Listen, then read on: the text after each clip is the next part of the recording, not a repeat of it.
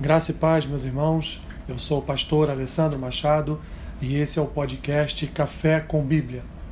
O versículo que eu tenho para compartilhar com os irmãos hoje está lá no Salmo 42, versículo versículo 1, que diz assim: Como suspira a corça pelas correntes das águas, assim por ti, ó Deus, suspira a minha alma.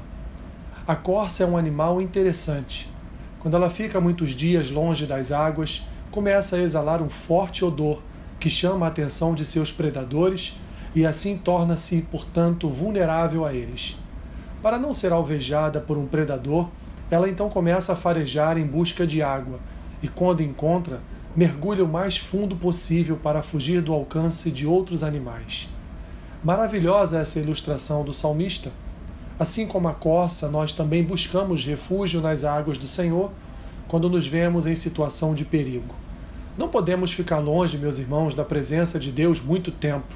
Aliás, tempo nenhum, pois estaremos expostos aos nossos adversários que só aguardam uma oportunidade para o ataque. As Escrituras nos avisam que não há vida sem a presença de Deus. Ele é o nosso refúgio, fortaleza, socorro, amparo e escudo. A sede da corça por se defender nas águas deve ser a nossa sede de estar à sombra da cruz todos os dias. Deus nos oferece refúgio. Ele mesmo é quem nos guia pelas águas de descanso. Ele, que nunca dorme, guarda as nossas vidas. Deus é o nosso respirar. Ele é quem movimenta toda a nossa existência e vida. Nele existimos e nos movemos. Nele encontramos alívio para os fardos e alegria, mesmo nos dias maus. A corça busca o profundo das águas para proteção e nós buscamos um relacionamento profundo com Deus como a nossa fonte de refúgio. Mergulhamos em Deus em confiança. Suas águas nos cobrem de proteção, além de saciar a nossa sede. Busque a Deus, como a corça busca as águas em proteção. Não desperdice a oportunidade de habitar seguro no Senhor dos Exércitos. Deus estará sempre disponível à nossa busca e pronto a nos guardar das adversidades e perigos desta vida. O socorro vem do Senhor.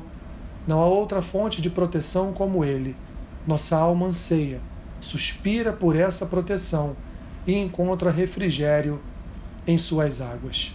Aleluias. Obrigado, Senhor, porque Tu és a nossa fonte, fonte de águas vivas, que nos guarda, nos protege, Senhor, e nos traz fé e confiança em nossos corações a certeza de que o Senhor está com a tua boa mão sobre as nossas vidas, nos guardando de todo mal. Proteja o seu povo, Senhor, guarda a vida do teu povo nesse tempo de pandemia, nesse tempo, Senhor, de medo, nesse tempo em que muitos, muitos encontram-se desesperados.